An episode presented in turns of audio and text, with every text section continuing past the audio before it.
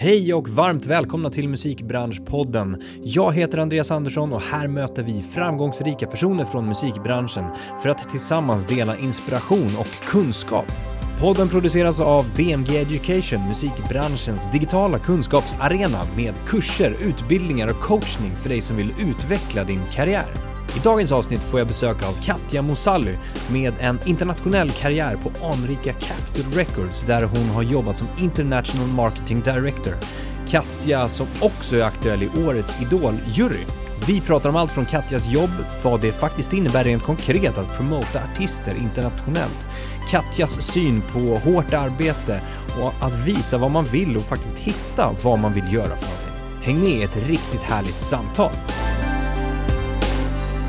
Katja Mosalli, Ja. varmt välkommen till Musikbranschpodden. Tack så jättemycket. Hur mår du? Eh, jo men jag mår bra, jag är lite speedad på kaffe. Så Ja. att eh, stackars dig. Nej, Men- nej, nej, det är superbra. Det är bra energi för Eller ska podden. man säga stackars alla som lyssnar? Eller hur? Ja, förlåt. Nej, nej, Nej. det kommer att bli superbra. Vi pratade precis om ditt na- efternamn. Mm. Att, eh, Per Lernström hade ju gått in på så här uh, svensk tv och kallat mig för Katja Mosalli. Och jag har varit så här, jag bara, så LA slash Hollywood är jag inte utan det är Mosalli. Det är Men du- mycket mer lugnt. ja precis. Katja Mosalli. Men jag kanske ska köra på Mosalli. Ja men det, Det låter det klingar ju lite grann i idolsammanhang kanske. Ja, kanske, ja. Vi får se. Eh, det klingar ju lite bättre än Andersson kanske. Andreas Andersson. In, internationell karriär. Mm, Som Kanske. du ändå har. eller man, man vet aldrig, nu ska vi inte vara elaka mot dig. Men Men eh, jättekul att ha dig här. tack så jättemycket. Vi ska Kul prata massa spännande grejer. Mhm. Vi, vi, ehm, du är ju såklart mitt uppe i Idol, Mm. eh, som de flesta känner till, ni i juryn. Ja. Eh, men du gör ju mycket annat också. Mhm. Och det ska vi prata om också, Mm. vad du faktiskt gör vid sidan av. Eh, men, men det här med Idol då, är det som du hade tänkt dig om vi bara börjar där? Eh, Det är mycket fler människor som kollar på den än vad jag hade trott. alltså, Vadå, du trodde att det var en liten klick som... nej men jag, jag vet inte vad jag hade trott. Alltså jag vet, det jag, jag, jag, har, jag har ingen aning om vad jag hade trott. Jag vet bara att när jag kom hem första dagen från LA när det hade börjat sändas. Ja. Så gick jag runt på stan med så en glass i munnen och bara var så här, typical me. Och så, se, så åker det förbi någon kille på en scooter och bara, det är som de här elskotrarna. Pekar på mig och bara oh my god det är där från Idol. Och jag vart livrädd. Livrädd. Jag bara nej det är min syster. Så att ehm, det var då jag började inse, jag bara gud. Och sen är det mest barn som pekar och eh, typ ler. Vilket är gulligt. Mm, Men man känner sig lite som så här, en liten clown. mm, mm. Eh, men mina föräldrar har alltid sagt att jag är lite clown sedan jag var liten. Så att eh, kanske är passande. Nej. det kanske passar bra. ja, men vi, vi kommer väl in lite grann på det, men jag tänker mig, vi backar lite Mm. till att börja med. Du är jurist i grunden Japp. och egentligen inte inom liksom, musikbranschen Nej. på det sättet Nej. alls. Utan jag, eh, eh, jag läste mycket kriminologi, rättsmedicin, rättspsykologi. Så att allt som har med brott att göra. Jag älskar, jag trodde att jag skulle bli typ, jag kollade på CSI och bara jag vill lösa brott. Det är Ja. det jag ska göra i livet. Ehm, och jag tycker fortfarande det är jätteintressant. Jag kan sitta och läsa alltså, förundersökningsprotokoll. Bara du vet så, här, så länge att man sitter, du vet när man läser något och vägrar släppa det utan så här, sitter med ena ögat stängt. Mm. Jag kan sitta till klockan så fem, sex på morgonen och bara jag vill veta vad de sa i det vittnesföret. Ehm, men sen så efter ett tag så kände jag det här är lite mörkt. Mm. Och det kanske är lite mörkt att göra det när man är ja, 24-25 och ska fortsätta med det. Och sen så har jag alltid älskat musik. Mm. Så att ehm, det blev ett val mellan det mörka eller det väldigt ljusa. Mm. Så att jag kände jag bara men jag tar det ljusa och sen kanske jag återgår till mörkret lite senare i livet. Ja, precis. Alltså, lyssnar du mycket så här rättegångspoddar gud. och sådana Oh fall? God. Och, ja. Alltså Rättegångspodden, eh, nu kanske jag inte ska sitta och namedroppa, men min favoritpodd är faktiskt Case Files. Det är en Mm. australiensk mordpodd. Okej. Ehm, den har jag ju, alltså den följer jag ju slaviskt varje Mm. vecka. Men också Rättegångspodden för att den, då får man ju vara med i det. Mm. Och jag har ju varit, det här brukade jag, jag ska berätta en rolig historia. Jag hade en kompis som var på besök från, vi pluggade ihop i USA. Så var han på besök här. Och jag var vid, ehm, jag tror att det var tingsrätten. Bara så här randomly, för att man hamnar på tingsrätten randomly. Om man heter Katja. Ehm, så, nej hovrätten var det förlåt. Och så var det där Uppsala, kommer du ihåg Uppsala kidnappningen? Ja. Ja, så att de höll på med den, det fallet. Så kom jag in i rättegångssalen och jag hade inte ens hört talas om det. Utan jag såg bara typ att vet, namnen på advokaterna och jag bara det här är ett tungt mål, fan, det här vill jag se. Så att min kompis är på besök, jag bara I'm gonna show you everything fun in Stockholm. Let's go to hovrätten. This is where they deal with cases and bla bla bla. Så satt han där, fattar inte ett ord av svenska och tvingade honom sitta i timmar med mig bara för att jag vägrade släppa, jag ville veta vad som skulle hända. Så att, ehm, ja, nej men jag har alltid älskat, jag har alltid tyckt att det var intressant. Ja. För att jag alltid, vet, så här, i mitt huvud har, har alltid varit en fundering kring vad är det som gör att folk tippar? Vad är det sista, den sista grejen som gör att man kan begå de allra grövsta brotten? Ehm, jag vet inte, jag är bara så här, väldigt så här, intrigued by it för att, för att jag fattar inte det själv.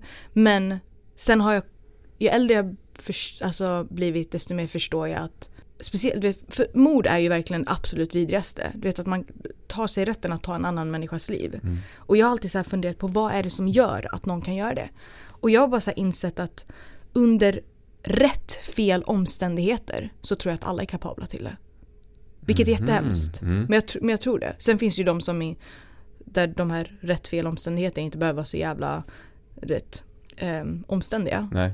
De behöver ju definitivt hjälp. Ja. Men, ja, jag vet inte. Men har du praktiserat det också? Alltså, eller pluggade du bara eller jobbade du någonting med Jag juridiken? jobbade väldigt, alltså jag har jobbat med juridik men Mm. ehm, jag kom snabbt in på, alltså in, jag gjorde alltså juridik inom musik. Mm. Så att jag fick en praktikplats på Sony. Mm. Jätteroligt.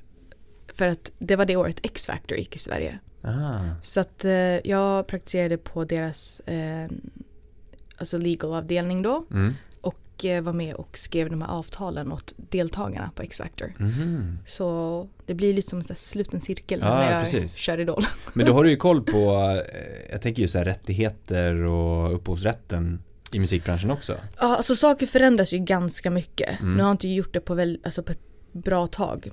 För jag gjorde juridiken då. Kom in på det sen när jag började jobba med eh, The Foo. Mm. Men snabbt där, alltså jag tror att jag skrev avtal, höll alltså, koll på avtal kanske i typ något år. Sen började jag komma in på allt annat. Mm. Och då blev min roll där mycket mer övergripande. Så att jag bara försvann lite från juridiken och sen så har jag aldrig kommit tillbaks dit. Eller jag läser ju, jag läste faktiskt ett artistavtal åt en kompis bara nu igår. Mm. Så att jag går ju fortfarande igenom avtal, hjälper folk med det. Mm. Eh, men inte på samma sätt som jag gjorde innan. Nej, inte vardags, eh, Nej. dagligdags så att säga. Men, men ehm, för det, just idag då så Mm. du, jobbar du ju Mm. som International Marketing Director Mhm. på Capital Records. Mhm. Det är ganska tungt. Alltså Ja. klassiska Capital Records ändå på något sätt. Har liksom din tidigare erfarenhet från juridiken hjälpt dig i ditt dagliga arbete idag på något sätt? Alltså förståelsen Mm. för det, även fast du inte sitter med avtal. Liksom, Alltså, när du pluggar juridik så får du ju verktyg mm, till att eh, men du tänker på ett visst sätt. Du kan ta dig an eh, problem på ett visst sätt. Så det har absolut hjälpt mig. mm, Eh, sen så tror jag om jag ska vara helt ärlig, alltså det det hjälpte mig mest med, speciellt som ung tjej i branschen, är ju den här tyngden man får. För att när jag jobbade med, med fokkillarna, så när jag kom in så var det alltid bara ah, the makeup girl or are you the girlfriend? Att du vet man hamnade alltid i den kategorin för att det var det de trodde. Man bara nej jag är faktiskt deras manager och deras jurist. mm, Du vet, så att på något sätt har det hjälpt en att, vilket är helt sjukt för det är inte, det är inte så det ska vara, men att man får en annan slags respekt. mm. Och det suger lite som tjej att man behö, alltid behöver ehm, göra lite mer. Ja, precis. Alltså, det suger skitmycket. Mm. Men just att uh, behöver ha en slags titel. Ja, en för titel, att bevisa dig på något sätt. precis. Eller att man behöver se ut på ett visst sätt, eller Mm. att man behöver vara på ett visst sätt. Mm. Och det har jag alltid, alltså genom min karriär, alltså jag har alltid utmanat det. Mm. Jag tänker inte vara det på ett visst sätt. Utan jag är, jag är mig själv. Ehm, och eh, jag kan fortfarande allt jag kan. Fastän du kanske inte tror det baserat på hur jag, eh, ja, många brukar säga att jag är lite bubbly. Men att, du vet, att man kanske inte förväntar sig, man förväntar sig kanske att jag kommer in med en liten kavaj och eh, är lite så nästan manlig. Förstår du vad jag menar? Mm. Alltså Ehm, vadå, för att du har den titeln som du ja, har just utom- idag eller? Ja men man tror Ja. att man behöver vara på ett visst sätt för Ja. att nå ehm, en viss nivå. Mm. Och jag tycker ändå att det har varit viktigt för mig att få vara mig själv. Mm. Och ändå kunna göra allt. Mm. Tror du att det är därför ändå har liksom klättrat så pass långt. Du är ju fortfarande relativt ung ändå. Ja, säg det till min mamma. ja, alltså ja, jag tror det. Just att du är dig själv och liksom, Jag tar för mig. ja. Ja, Men på, ja. att vara dig själv och det där, har du vågat vara det i alla sammanhang? Alltså jag tänker mig typ första gången när du var på kanske arbetsintervju Mm. eller ja, alltså man måste ju vara smart. Man, jag kommer ju inte in och bara, ja, så här jag, är, jag har ju olika sidor. mm, Ehm, jag har ju den här absolut, jag vet ju när jag ska sätta på min, den här, the hard face. ja, Ehm, och sen så måste man känna av människor. Mm. Så är det. Du, kan, du, du kommer inte in i ett rum och bete dig på samma sätt mot mig som du kanske gör, gjorde mot din fru i morse. Eller som du är med dina föräldrar eller när du ska sälja in eh, det här programmet för, för en, så här, till en investor. Mm. Investerare heter det på svenska. Ehm, det är det, man lär sig att ta sig an rummet. Man måste ju vara lite socialt smart också. mm, Eh, men bara för att man är det betyder inte att man ändrar sin egna personlighet och vem man är i grunden. Eh, och det tror jag att jag ändå har varit ganska så här sann mot mig själv. Mm. Jag fick ju ganska mycket skit i början på Capital Records. Vadå för, för vadå? Jag är ju väldigt så här, jag kommer, jag kommer från Sverige, du vet, jag kunde gå in till så här, chefen på Universal och bara alltså jag tycker vi ska göra det här för att det här är så bra och eh, nu kör vi. Um, och sen hade jag faktiskt en jävligt bra chef, Anders Lindberg, shout, shout out to you. Um, men eh, i USA var det så här, du vet jag kom in på möten där det är så jävla politiskt. Uh, och det fattade ju inte jag. Så jag kom in så här, vi skulle göra någon kampanj med en artist. Jag bara we should really do this because this is a great and this will lead to this and bla bla bla. Och sen så eh, mejlade min chef mig och bara du måste komma upp till mitt rum, vi ska snacka.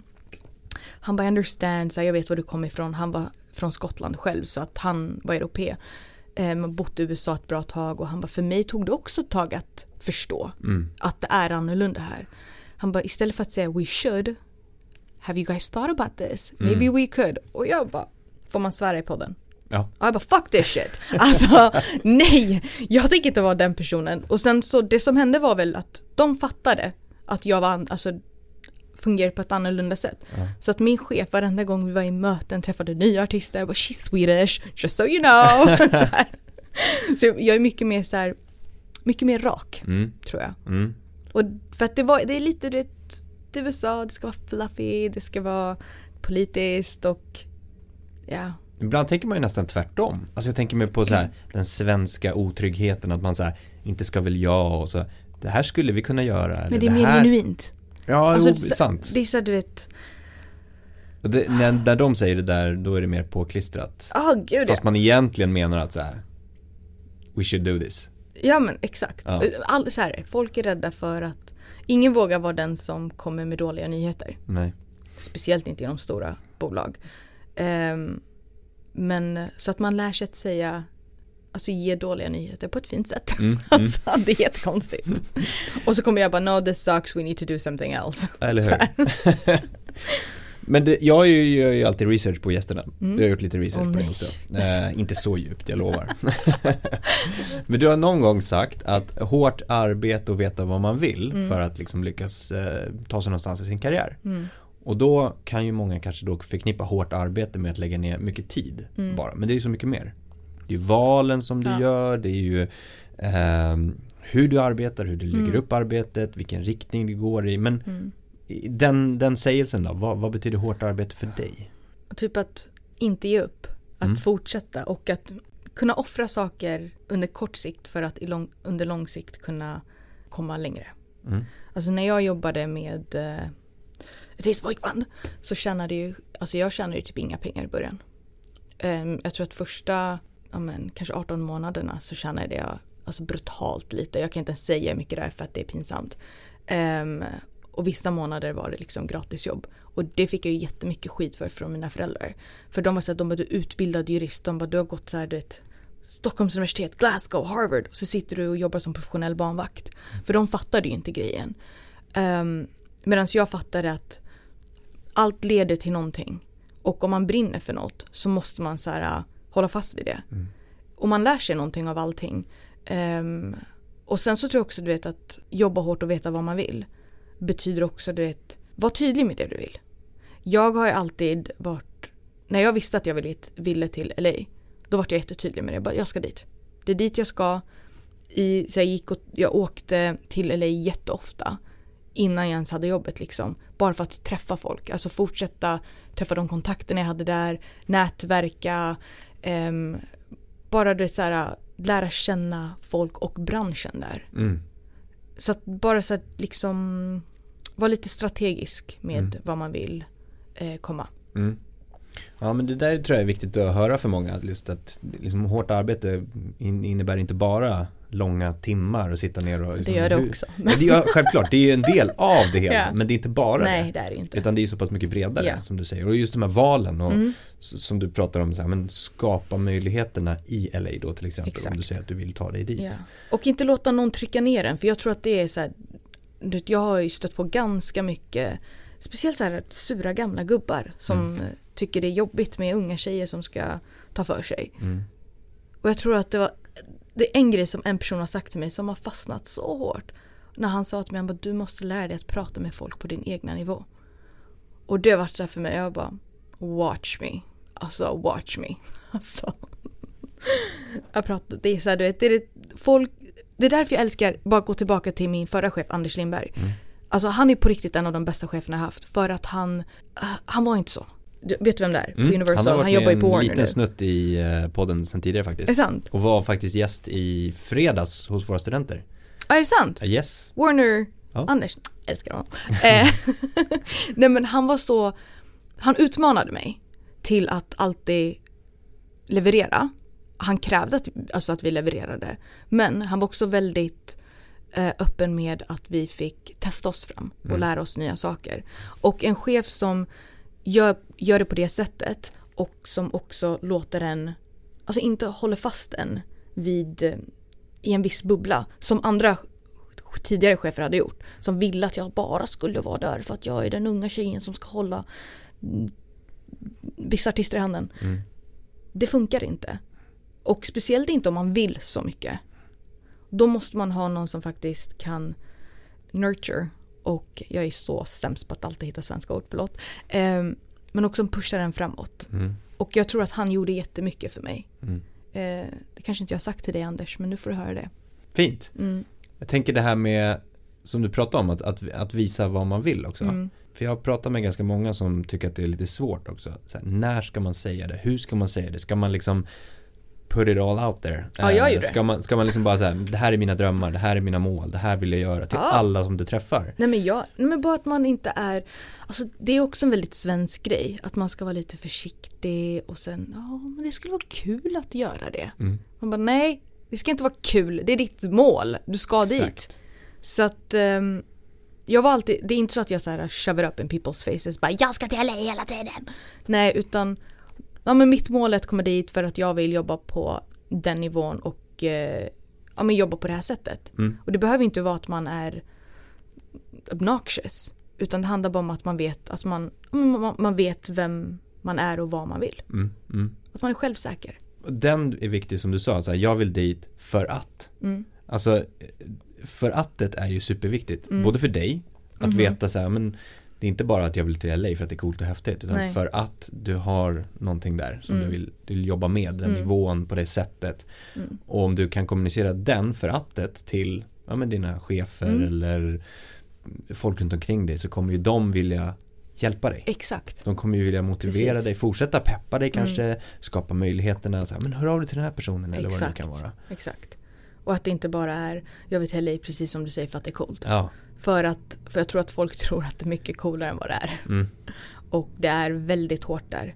Så att, och jag tror att det hjälpte mig jättemycket i och med att jag hade varit där innan och jobbat på ett, på ett visst sätt ändå. mm, Och bara fått lära känna folk och förstå lite om hur det funkar. mm, Så för mig var det inte att man, att jag kom dit och trodde att det skulle vara en dans på rosor. Jag hade, jag hade inte 100% koll, det hade jag inte. För det kan man inte ha ifall man inte är där. mm, Ehm, men jag förstod ändå lite vad jag gav mig in på. mm, För jag har pratat med folk som bara, men jag vill också till LA, jag tycker det är skitkul att få så här, stola bada. Man bara, men du jobbar också, eh, du ska vara tillgänglig hela tiden, du har tio dagars semester på hela året. Ehm, och ringer din, alltså jag kan ju sitta uppe, imorgon klockan fyra på morgonen har jag promo med Troy Sivan. Mm. Så att eh, det är det jag gör. Jag har, det, är, in- det är inte, du säger inte nej, mm, du gör det. mm. Den andra delen av det här hårt arbete och veta vad man vill. Mm. Alltså veta vad man vill. Om man inte riktigt vet vad man vill men man vill hitta Mm. vad man vill. Mm. Vad, vad tror du att man kan börja där någonstans då? Om du, Kolla upp saker. ja. Alltså, kolla upp saker, läs på, försök att prata med människor som kanske är där. Så att man får en förståelse för det. Ehm, för igen, du vet, den här glamoriserade bilden av någonting som man oftast kan ha. Den bryts ju ner när du faktiskt fattar. När du pratar med någon som sitter i den, sitter på en sån position där de lever i den världen man vill till. Exakt. Ehm, och sen det betyder, alltså jag sitter inte här, det låter som att jag sitter och säger bara LA är så jävla sämst. Det är det inte. Det finns så mycket bra saker. Men man måste ha en realistisk bild av vad det är. Mm. Så ja men prata med folk, kolla upp grejer.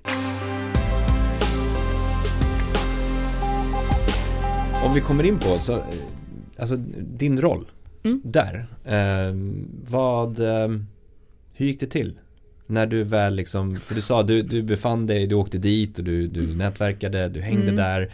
Hur gick det till? Fick du en förfrågan? Sökte du ett jobb? Blev du rekommenderad? Eh, jag fick en förfrågan. Ja. Jag trodde alltid att jag skulle hamna på ett annat skivbolag. jag, tro, jag tror alltid att jag skulle hamna på Interscope. Ja. För att jag, jag och eh, chefen på Interscope är jättenära vänner. Och han var tydlig ganska tidigt med att han ville eh, ha mig där. Mm. Ehm, men han hade inte, han, det var, han erbjöd mig faktiskt ett jobb en gång. Men processen, visumprocessen tog alldeles för lång tid. Aha. Så att han, han bara jag måste ta in någon annan. Vilket var helt okej. Och han var så här, eh, han bara men när det kommer upp en grej nästa gång. Så att när jag fick jobbet på Capitol Records som båda är ju under Universal men det är ändå så här, du vet lite kon- konkurrens. Mm. Och då sa, det här är så roligt. Anders sa till mig, han bara nu fan nu måste du ringa honom och berätta att du ska till konkurrenten. Fy fan vad jobbigt. Ehm, så att jag ringde honom, jag bara hello. Jag bara I have something to tell you. Han bara oh no. så han bara ska du till konkurrenten? Jag bara japp. Ehm, och eh, hela den grejen var ganska random. För att när jag, jobbade, jag jobbade internationellt här också. Så då hade jag hand om artister, så internationella artister som var signade till Universal och så jobbade jag dem mot den svenska marknaden. Mm. Ehm, och Interscope var min label, det var därför jag hade så bra kontakt Ah, okej. eh, med det teamet. Mm. Capitol var inte min label. Utan eh, det var alltså mina kollegor. Anders hade ju hand om vissa projekt. Du vet de här top level, han hade så passion project. Och en av dem var Nile Horan. Ehm, som är en av One Direction killarna. För Anders var ju med och breakade One Direction här i Sverige jättetidigt. Ehm, så hade han jättemycket att göra. Han bara "Ah, okej Katja du ska få Nile. så, att då jobbade jag med, för att vi, jag och Nile har ganska mycket gemensamma vänner i LA. Så att då hade vi så här, det, fanns typ någon slags, um, vi hade så här setts då och då. Det var någon slags kontakt så det blev inte som en så random, helt random. Mm. Eh, jag var i LA för att jag träffade min kille där. Mm. Så jag flög fram och tillbaka ganska mycket. Ehm, och eh, då ringde Anders mig. Han bara du snälla kan inte du bara åka in till Capitol och ta det här mötet med Nile för att vi behöver svar på det här och det här. Nile skulle till Sverige typ månaden efter och spela här. Ehm, jag bara absolut varför inte blä. Skulle sitta, så kom jag till Capitol. Jag hade fått ett kontor. Det här, är- det här är så sjukt för att jag skulle sitta, jag skulle få låna ett kontor som tillhör min nuvarande chef. Eh, men någon annan hade tagit det. Så då fick jag sitta på, för Capitol är ju det är olika du vet, eh, våningar. Högst upp är executive level. Så att då, var det, då fick jag sitta på executive level för där fanns det en, eh, ett tomt rum. Och då var det den föregående chefen, han som sen anställde mig, han sitter bredvid. Ehm, och det här fönstret vid Capitol Towers, nu blev det värsta långa storyn, ehm, tittar ut mot ett hus som jag och fotkillarna bodde i. Jaha. Så att jag satt och bara kollade ut, jag bara shit vad länge sedan. Vi hade värsta, du vet, det var ett jättefint hus. Så kommer min då förra chef på Capitol in och han bara Vad sitter du och glor på? Jag bara nej men det där huset och jag har varit där ganska mycket och bla bla bla började snacka om massa grejer. Han bara men du är ju här hela tiden. Jag bara ja, jag bara men nu är jag här på grund av Nile, vi ska snacka. Han bara men fan flytta hit bara. Jag bara men det kan jag inte göra. Jag bara måste ha jobb och bla bla bla. Han bara men jag skaffar jobb åt dig. Han bara jag, han bara, jag vill ha dig. Jag bara aha. jag trodde han skämtade så jag ringer så min polare här i Sverige. Jag bara Frida, jag bara, jättekonstig grej hände precis och bla bla bla. Jag bara men jag tror, han, jag tror inte att han är seriös. Så jag sätter mig ner och fortsätter jobba. Så knackar det på dörren. Han bara, så är det han. Med HR-chefen. Jag bara, ah, aha. Ehm, han bara, jag vill att ni sitter och snackar. Han bara, jag, han bara, jag är seriös, jag vill ha dig. Jag bara, okej. Ehm, så snackade vi. Så åkte jag hem till Sverige. Vart helt förvirrad. Jag bara, vad hände? Eh, trodde fortfarande att det var ett skämt. Tills han började ringa mig och så var det mer så här, samtal med HR. Jag bara, jag tror att du måste ringa Anders nu för nu börjar det här bli lite konstigt. Men det var på den vägen. Och sen så tackar du ja. Ja såklart. Ja, Jag var, såklart. jätte, jag var jätterädd. Alltså jag hade ju bara varit på Universal typ ett och ett halvt år här i Sverige. Okej. Eh, Så det var inte så, så länge. Så jag, jag var lite livrädd. Jag bara, åh nej, kommer de tycka att jag är elak som lämnar så tidigt? Jaha, åt det hållet. Jag tänkte att du var Ja. rädd att, alltså Nej. för flytten och sådär. nej, jag, tyckte, jag trodde att jag var taskig som lämnade. Ja. Um, men eh, det blev bra till slut. Vad, vad, vad var det som lockade hos dem då, att vilja anställa dig? Nu kanske jag inte berättade riktigt om det. Men det här samtalet med HR, då satt vi och pratade om allt jag har gjort. Mm, mm, Och de tyckte väl om du vet, den grejen av att jag har en väldigt internationell bakgrund. Ehm, att jag har jobbat internationellt. Så här, du vet, vi, brukar kalla, vi brukar kalla det the receiving end. mm. Så att när jag satt i Sverige så jag fattade hur marknader funkar. Jag kommer in med en managementbakgrund också. Så att eh, det var ganska mycket och jag var jurist. Vilket de också gillade. Att jag liksom ja, men, kan sitta med saker Mm. och ha tålamod. För det krävs väldigt mycket tålamod i det här arbetet. Så att eh, jag tror att det var det. Det var Mm. inte bara att jag var rolig. Nej men då var det ju din samlade bakgrund på något sätt. Din samlade kompetens, ditt, Mm. ditt liksom paket av kunskap, kompetens, erfarenhet. Det var ju det Mm. som Och lockade de, på något ja, sätt. och de gillade ju den grejen av att jag liksom är född och uppvuxen i Sverige med syrianska föräldrar, har bott i Skottland, har bott i Boston, har rest en hel del i USA fram och tillbaka. Mm, Det är, så att det, det, är mycket, mm, mm, Så att speciellt när du jobbar internationellt, du måste ha en förståelse för olika kulturer. mm, Och det är väl där min styrka faktiskt ligger. Ehm, för du vet, när man sitter och jobbar ett K-pop-band Mm. mot Latinamerika måste du fatta du vet, hur koreanerna fungerar kulturellt. Och så måste du fatta hur mexikaner funkar kulturellt. Och det, mm, är ju, det blir en sån kulturkrock. mm. Och man måste vara liksom medlare i mitten. Själva arbetet då, om, om vi går in på det. Mm. Eh, när, man, när man liksom läser om, eller det är en fancy titel. Mm. Marketing Director, Mm. International Marketing Director, eller hur? Ja, det låter Eh, jävligt nice. Det låter riktigt, riktigt bra. Eh, och, och- och det beskrivs ofta att du promotar artister då. Mm. Eh, och precis som du sa.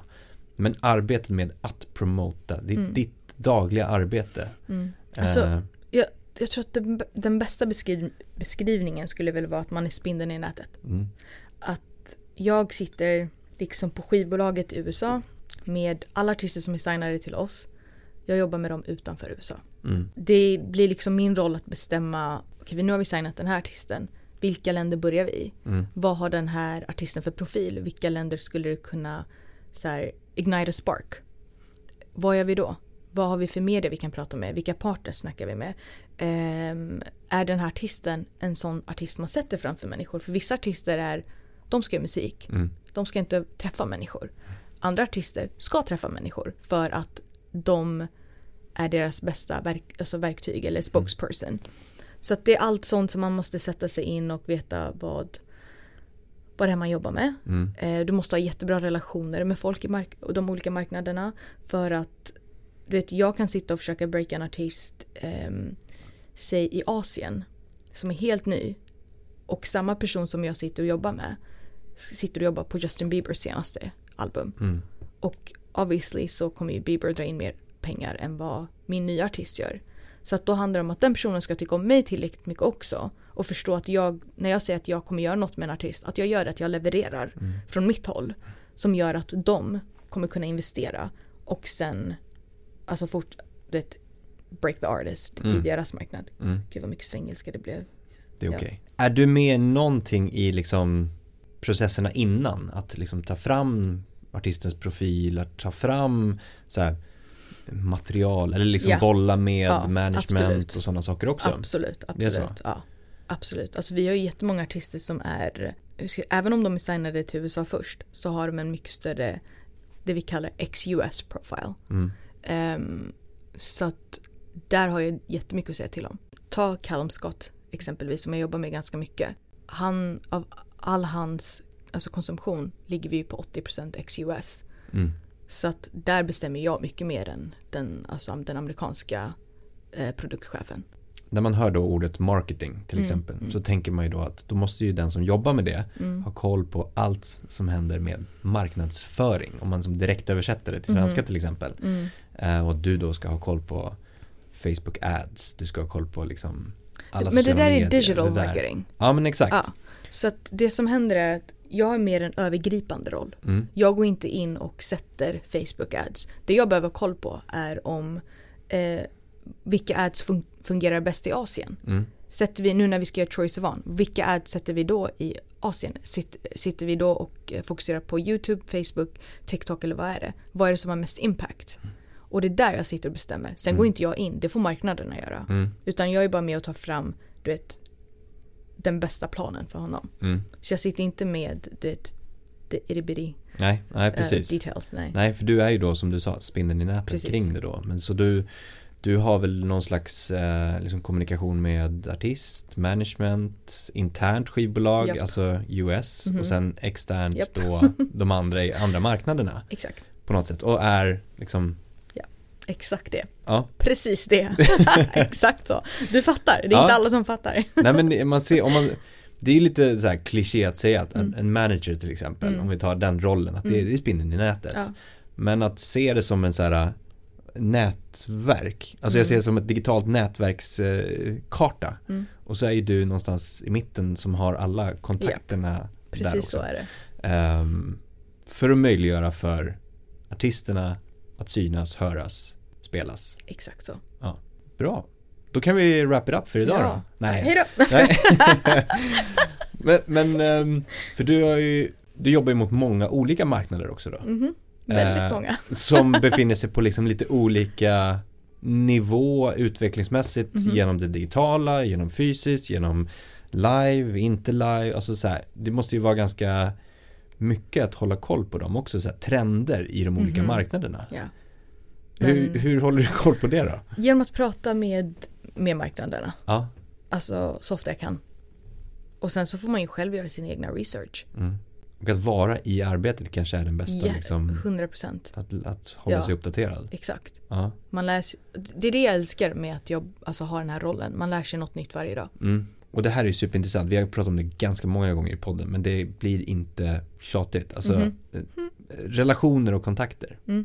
Du sa ju det precis att det är jättevärdefullt för dig. Alltså Mhm. det är ju det du behöver göra också. Ja, Ha en bra relation precis. med andra kontakter. Mm, precis. Hur, eh, hur jobbar du där? Kan, kan, du, kan det dyka upp en så här, men Katte du måste ta kontakt med den här nya personen och skapa en relation för Mm. att sälja in det här. Eh, kan det vara sådana? Ja, 100%. Hur, hur går du tillväga då? Alltså, det, mest blir det ju med artister. Du vet när vi signar ja, någon, någon ny artist. Mm, Och du ska på frukost eller lunch eller middag med den här personen. mm, Så får vi alltså se hur det vibar. mm, Ehm, för att vi är ju, det är ju inte bara jag i teamet, vi är flera. mm, Så att eh, ibland blir det så att du vet, du träffar den artisten. Får du någon vibe för den artisten så, ja, men så, är det, så är det din artist. mm, Sen blir det också, det handlar också om vad älskar du för slags musik? mm. Ehm, man jobbar ju bättre på det man älskar, så är det ju.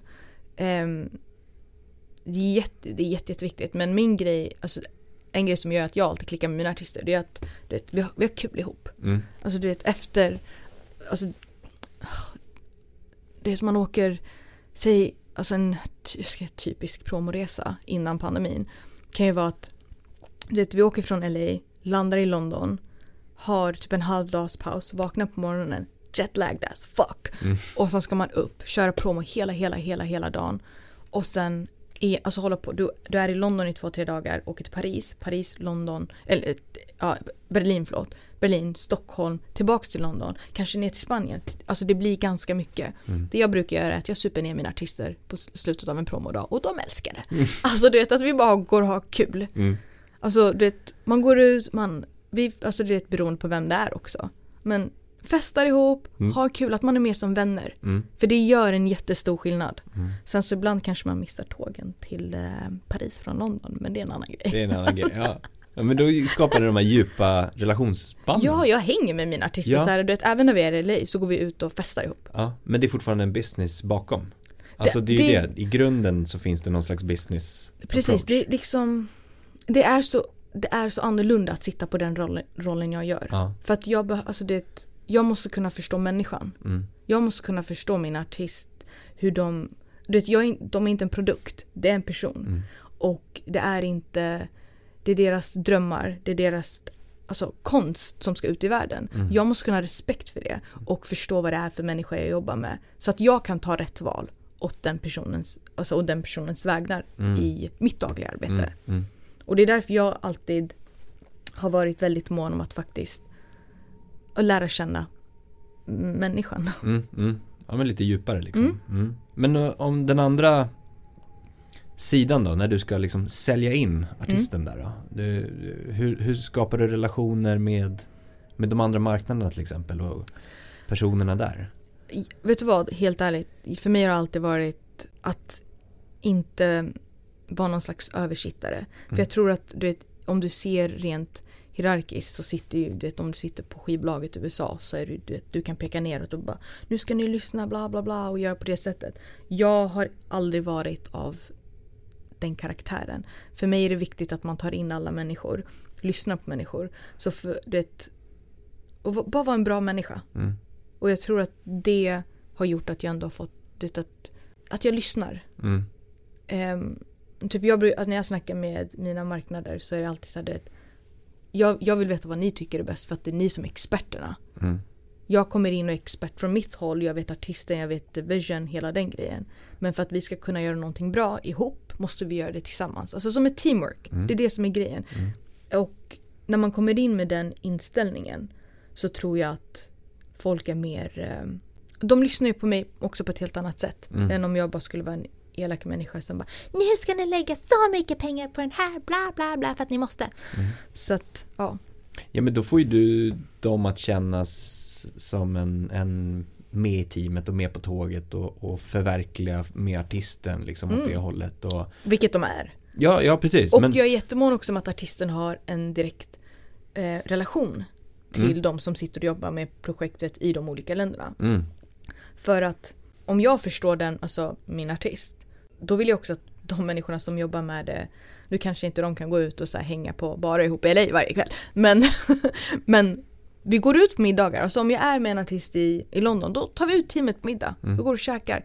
Vi har en typ en trevlig stund så att folk får se människan Mm. bakom artisten. För det är det, det, jag har alltid vet, den här grejen att man tippar runt eh, en artist och behandlar den personen som att den är, som att den är övermänsklig. mm, Det är ju inte så. Det är ju bara en, alltså det är ett, det, det är ett jobb. Men bara ett annorlunda jobb. mm. Så att när man är mänsklig, det är då man får fram det bästa.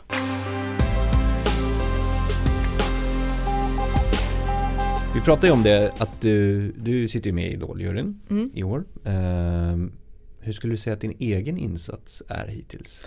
Åh gud, jag vet inte. Jag vet inte. Nej men... Mm, Jag vet...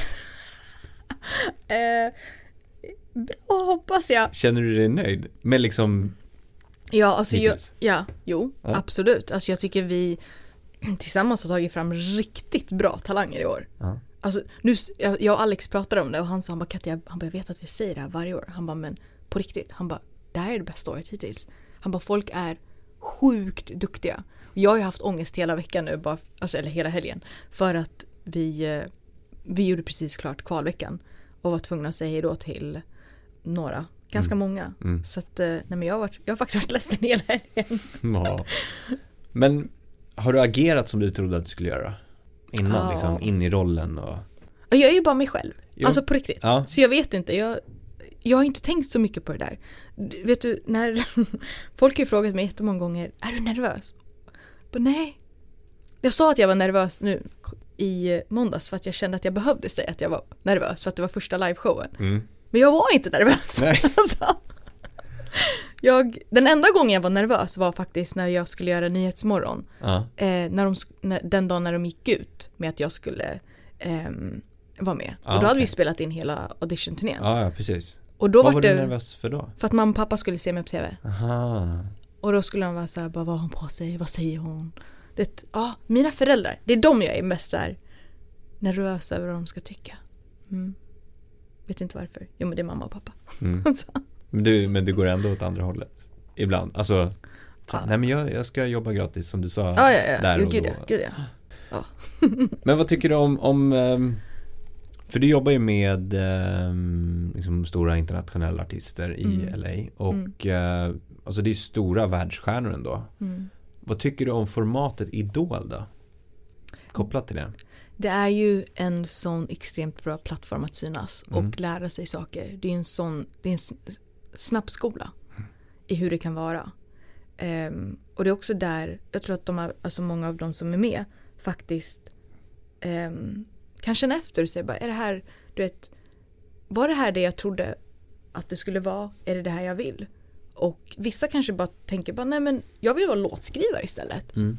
För att det, det är nog där, alltså du vet, det är det mitt hjärta brinner för. Mm. Och andra blir ju bara taggade och bara, nej men det här är det jag, det är det, är det här jag vill. Ja. Jag vill ha ännu mer av det här. Mm. Mm. För det är ju en väldigt tuff bransch, så är det ju. Mm.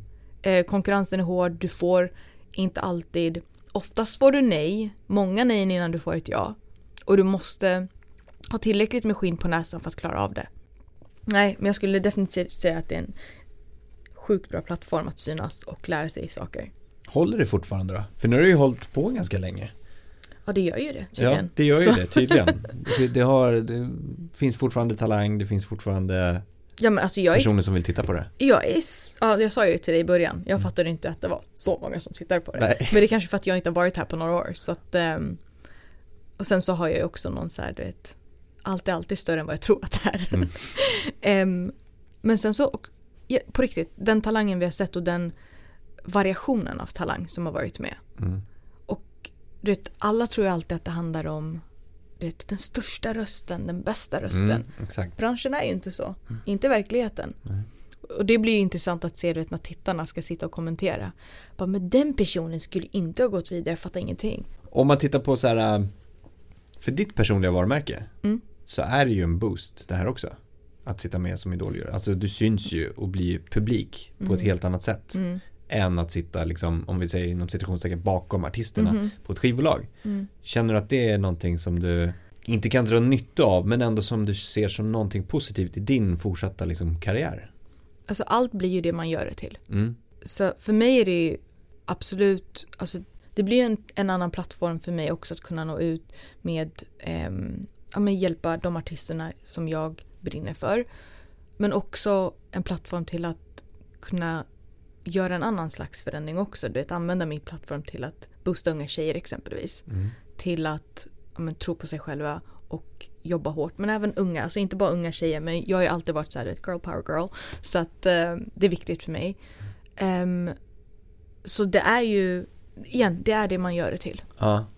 Men hur, hur kan du göra det då? Ser, ser du det framåt så här på något sätt? Om vi bara tar den grejen att liksom Mm. boosta unga tjejer Mm. att våga liksom.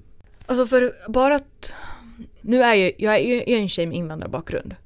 Ehm, jag tror att för många andra tjejer med invandrarbakgrund att kunna se att det finns någon som ser ut som dem Mm. på en viss position. ehm, är jätteviktigt. Alltså bara den lilla grejen att veta, okej jag kan, för när jag var liten var det inte så då var det inte så många som såg ut som jag. Ehm, så att den grejen tror jag är jätteviktig.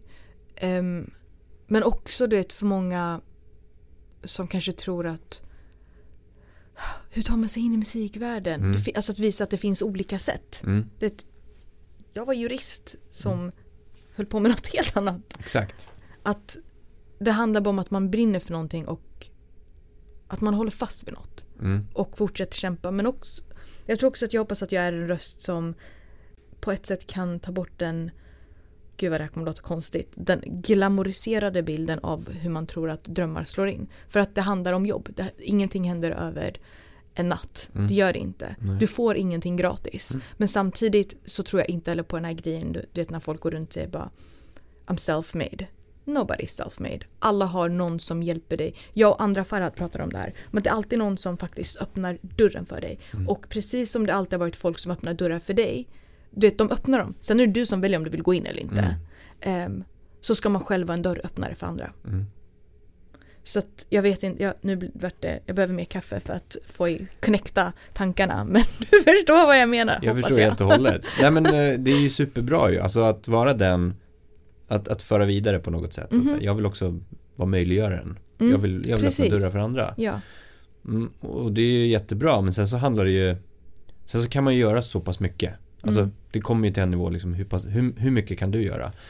Eh, sen handlar det ju om de här strukturerna som finns i branschen Mm. och hierarkier och och det är därför, vi, du vet, bara gå tillbaka till det vi pratade om innan, om att man utmanar den här grejen, eller den här bilden av hur man tror att tjejer, framgångsrika tjejer i den här branschen ska se ut eller Mm. vara. mm, Och för mig är det jätteviktigt att jag kan vara, du vet, superpratglad, su- superbubbly, eh, behöver inte klä mig i typ någon blazer eller se ut på ett visst sätt utan jag kan komma in och se ut som värsta glam queen och ändå veta vad jag vill Mm. och se till att säga I make shit happen. mm, Det är viktigt för mig att, ehm, att inte passa in i någon box som andra vill sätta mig in mm, i. Och det är väl det jag vill visa andra människor också. Du kan vara dig själv på vilket sätt du vill. Det handlar inte om det yttre. Det handlar om vad du kan så bring to the table. mm. För, exakt, och jag, för det jag tänker på spontant är också att du vill ju visa den yngre generationen hur det är möjligt Mm. genom att du har gjort det. Mm. Men du vill ju också visa den etablerade branschen, liksom, om vi tittar på strukturmässigt hur det ser ut, Mm. att det också är möjligt.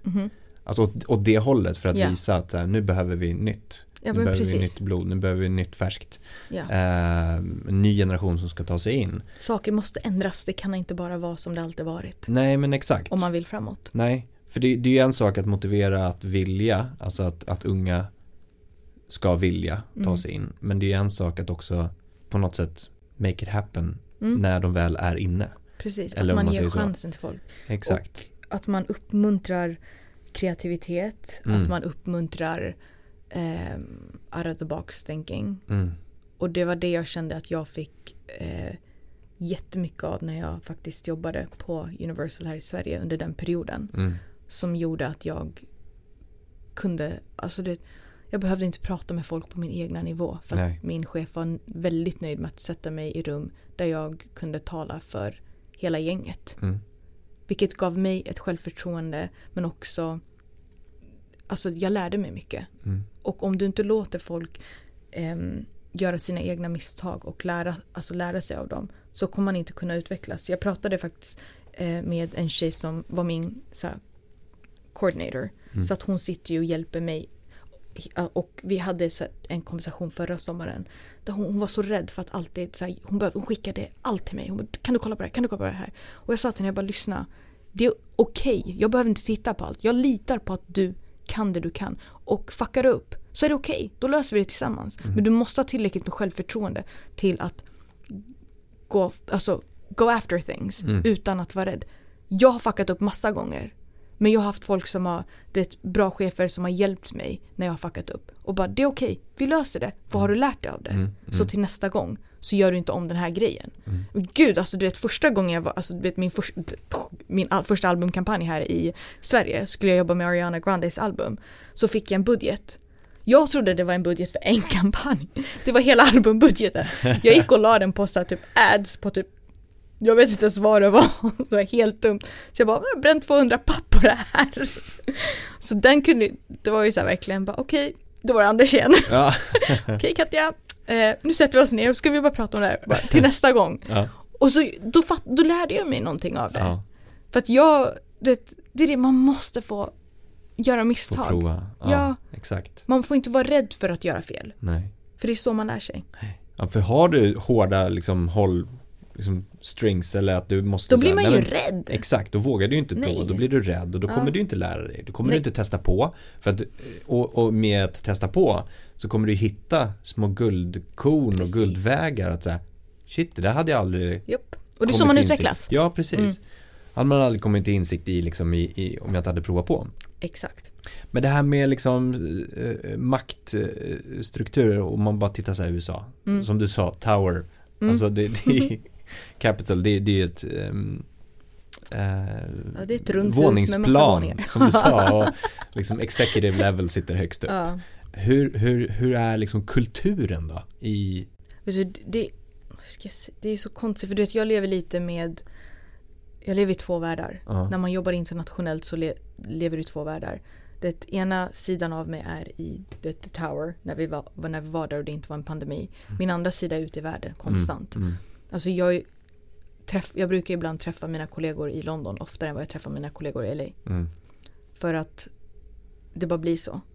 Ehm, men jag skulle ändå vilja påstå att på Capitol har vi ganska mycket ehm, vi har ju Motown Records också. Vi har, så här, det, det är väldigt blandat. Det är, jag skulle säga att vi är bland de mest eh, diversified bolagen.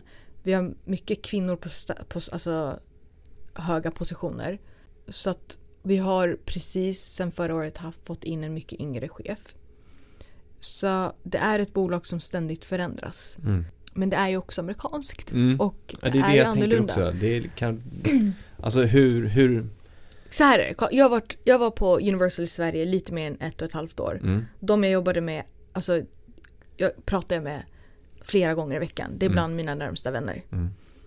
Mina kollegor i USA, jag är vän med de flesta europeer.